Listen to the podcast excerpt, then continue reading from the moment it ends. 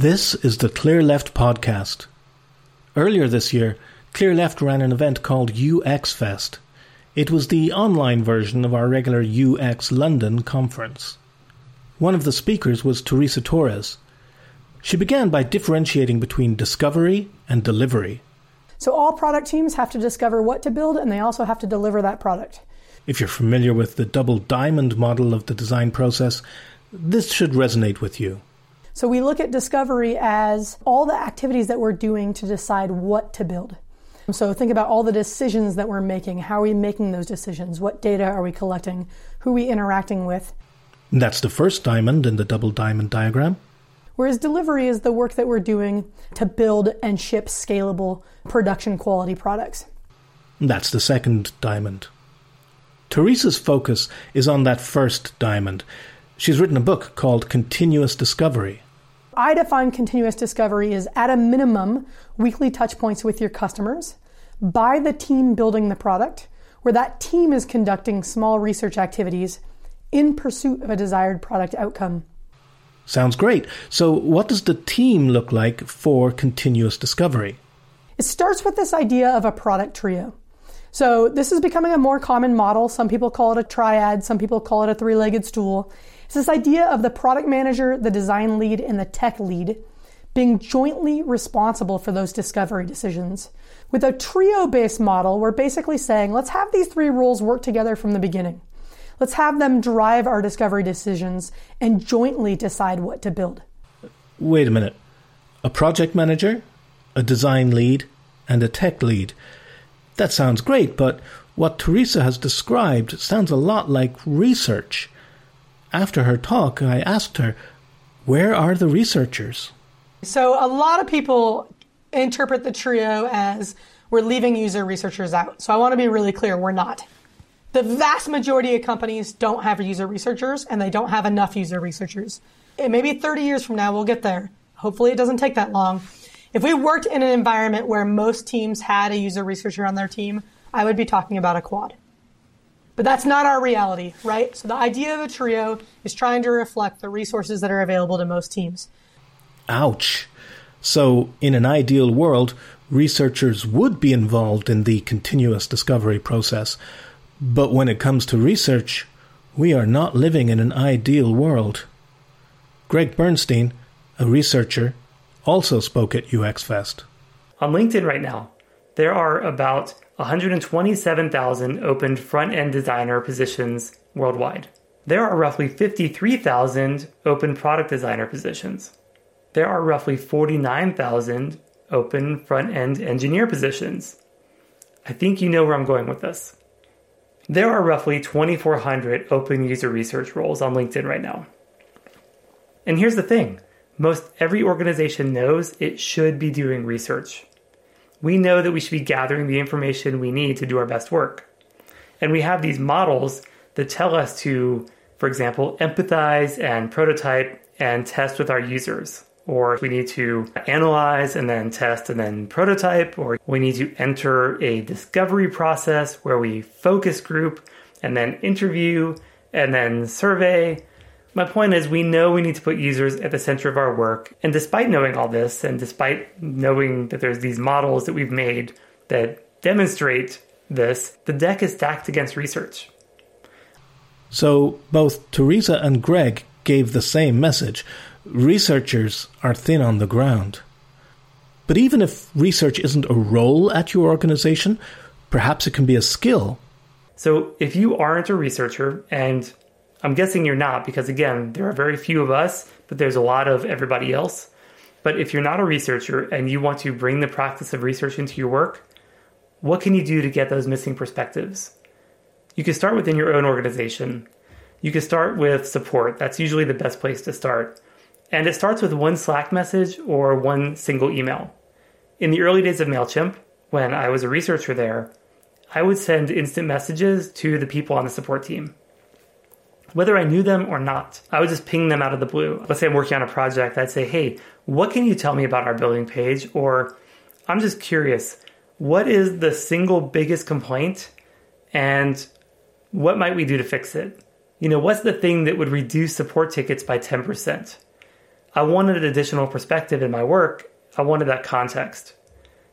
Another researcher who used to work at MailChimp is Stephanie Troeth.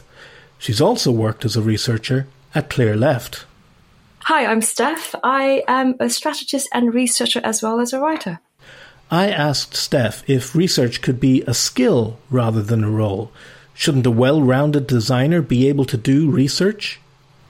It is definitely a different mindset. I've worn all these hats, and I know that if I have a designer hat on, it's not the same as a research hat. The thing is, you can't wear both at the same time. Like, I cannot go into a room and be a researcher and a designer simultaneously. Because when you are a researcher, when you have the research hat on, the research mindset, your goal is to put aside your own ideas of what is right, wrong, true, or false, or what is good or what is bad. When you're a researcher, you're going into a space and like, I'm going to learn everything I can. I've got some assumptions. Yeah, I got these. I can throw them out. They're just assumptions. I've got some hypotheses. Yeah, I can throw them out. They're here. So when you're a researcher, you are not solutionizing, and that is really difficult for most designers to do from my past experience. It takes practice. But on the other hand, when you're coming into a situation as a designer, you're thinking like, oh, right, how do I come up with potential solutions? You know, so, you know, the mindset's completely different. And I know I cannot do both at the same time. Here's another former Clear Left researcher, Maite Otondo. So you can be a generalist, but I guess that is only going to take you so far. The thing is, you need probably different sets of skills to conduct research and then to create design concepts and then to actually create the final design. So I'm of the opinion that it's better to have teams with people from different skills that can work together across that process. I asked Maite to define some terms for me, like what's the difference between qualitative research and quantitative research? In very simple terms, qualitative research is about understanding people's perception about something. So understanding their stories in their own words and quantitative information is about understanding volume. So how many times something happened or how many people say something. So I guess the difference is one is about stories told by people and the other is about volume. But this categorization of qualitative and quantitative research isn't the only dichotomy. There's also generative research and evaluative research.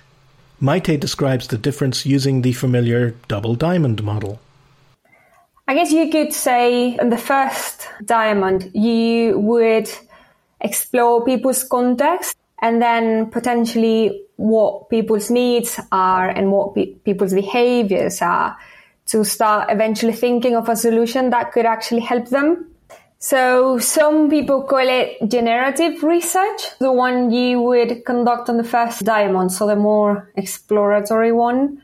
And then the one you would conduct on the second part of the diamond would be called evaluative research. That's a term that's used in the design industry. I don't think that comes from researchers, but that comes mostly from designers, I think. And then on the second part, it's more about people evaluating something that you have created. So the first one probably is less product focused, is more context focused, whereas evaluative research tends to be more focused on the product or the design that you're working on. Here's Clearleft's strategy director, Andy Thornton. I think generative research is about exploring the problem space. It's much more open ended, and evaluative research is much more about testing a thing, testing a prototype, testing a hypothesis.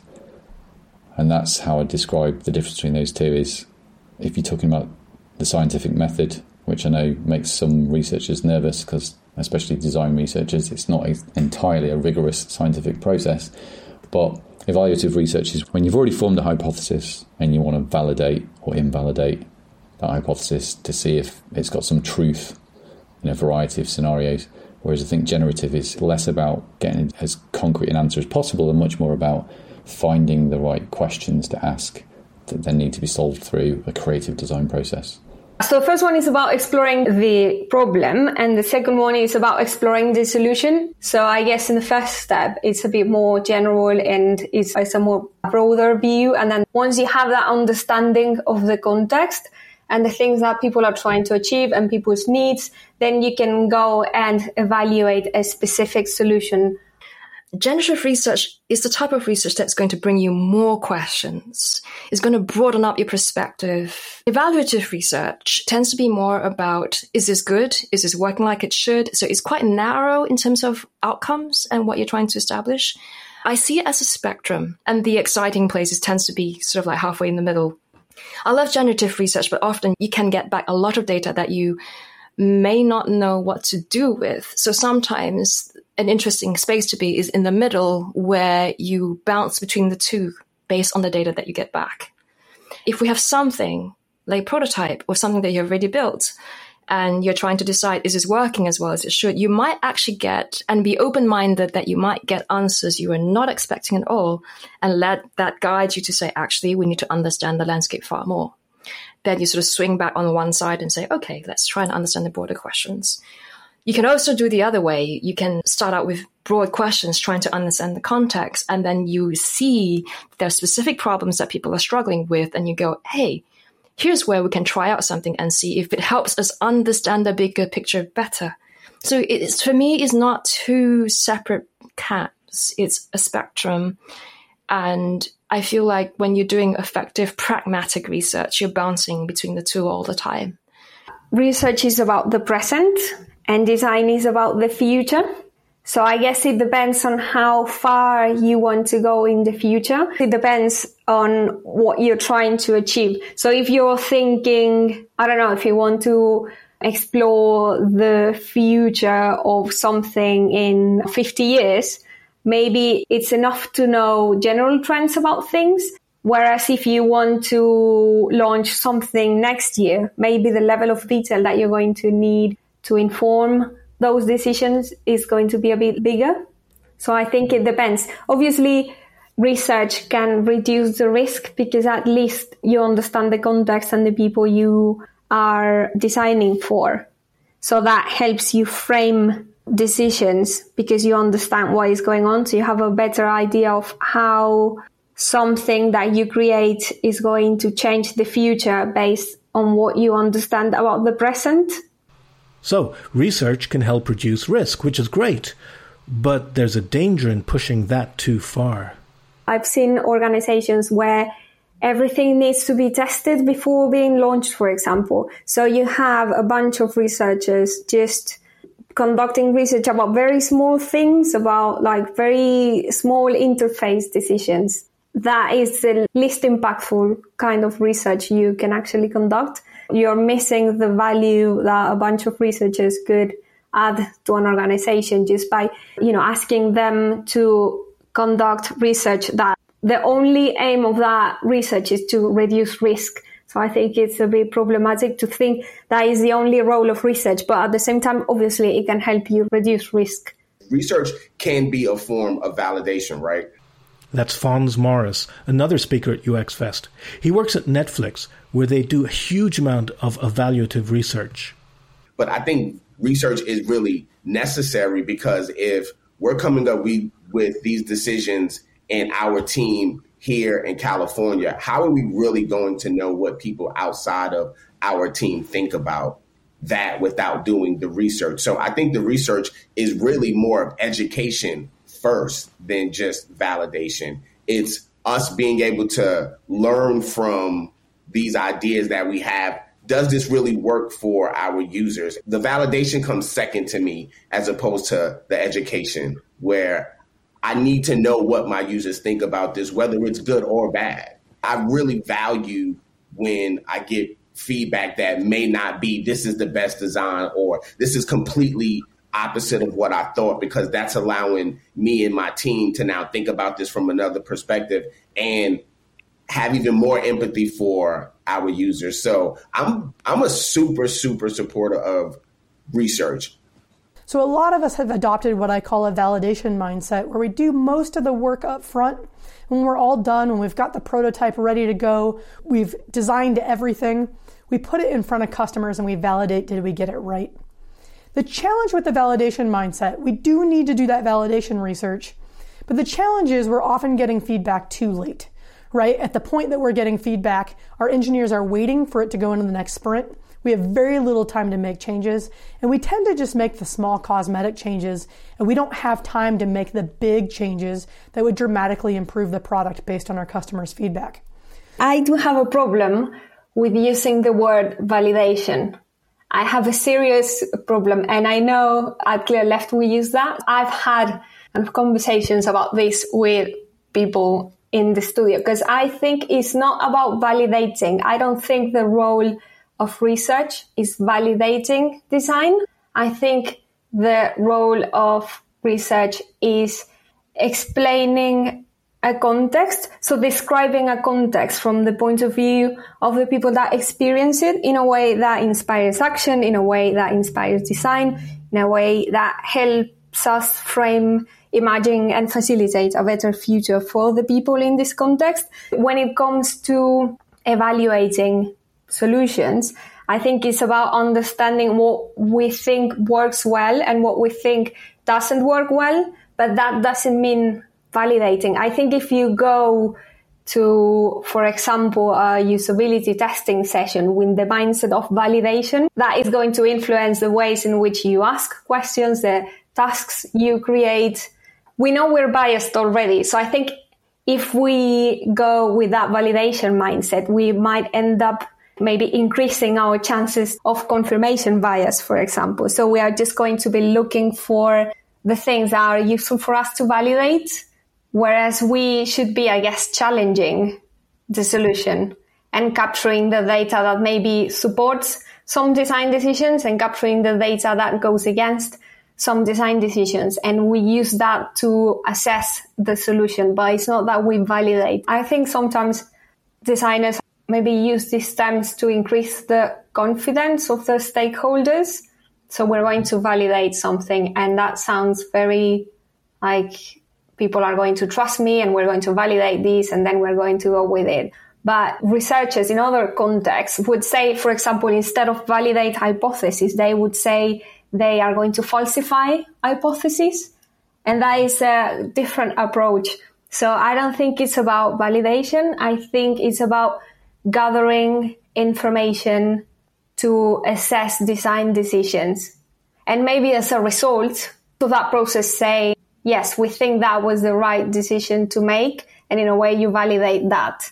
But that is a second step. I don't think you should go to any engagement with people to assess an, a design solution, thinking that your role is to validate that the trick, I think, in generative research is to understand the assumptions that you're coming in with and then be very, very open minded and think, actually, I got my assumptions completely wrong throw them out the window and let's reform our assumptions. Because when you're doing generative research, it's the wrong stage to have hypotheses. Hypotheses are towards the more evaluative end of that spectrum. If I only had my assumptions reinforced, I might have done something wrong, to be honest with you.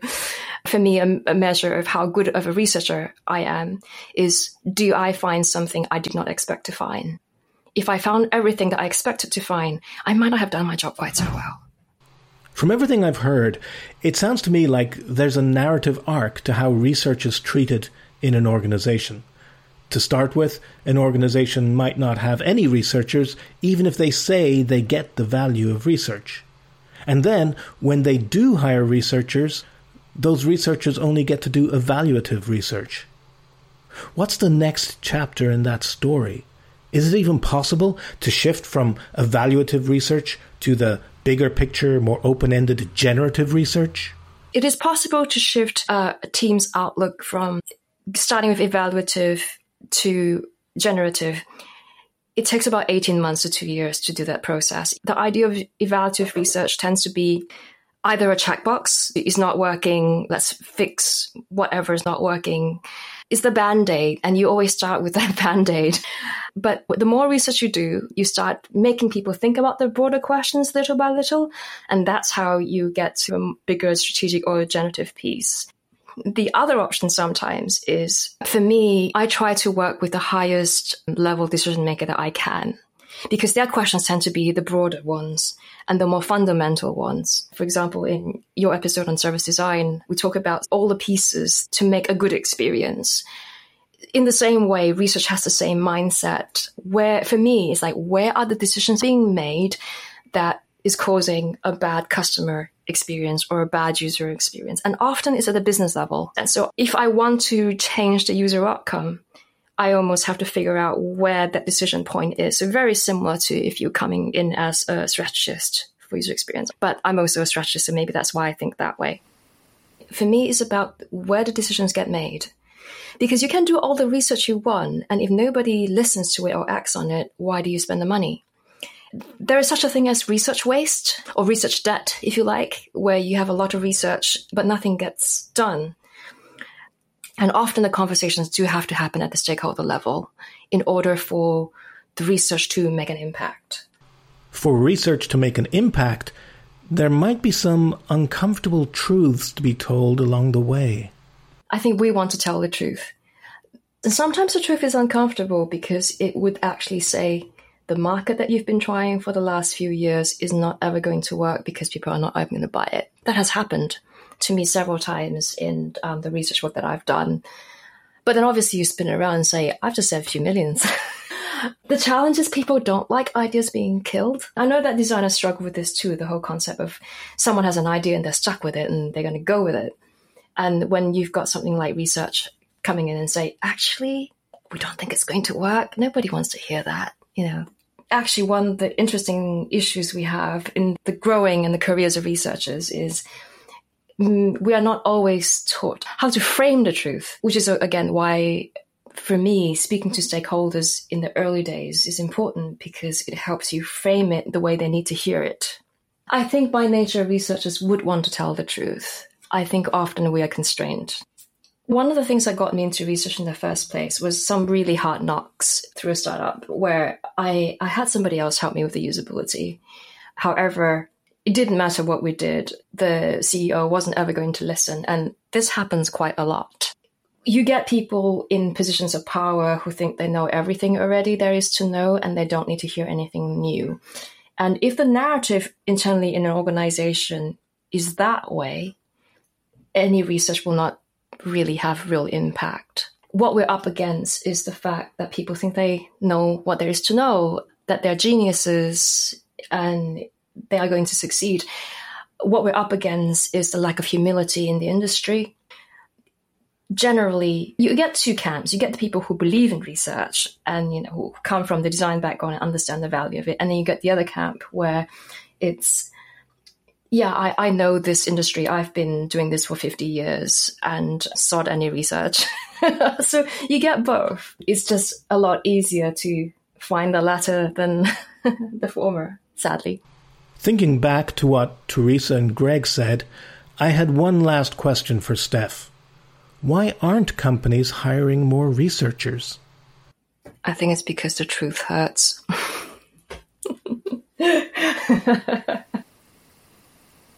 My thanks to Steph Troeth and Maite Otondo, both brilliant researchers I've had the pleasure to work with at Clearleft. Now that I know how research is underserved in most organizations, I feel very lucky that at Clearleft, research and researchers are an integral part of our process. In fact, we're looking for another design researcher right now. Could that be you? Head along to clearleft.com slash about slash jobs. And thanks for listening.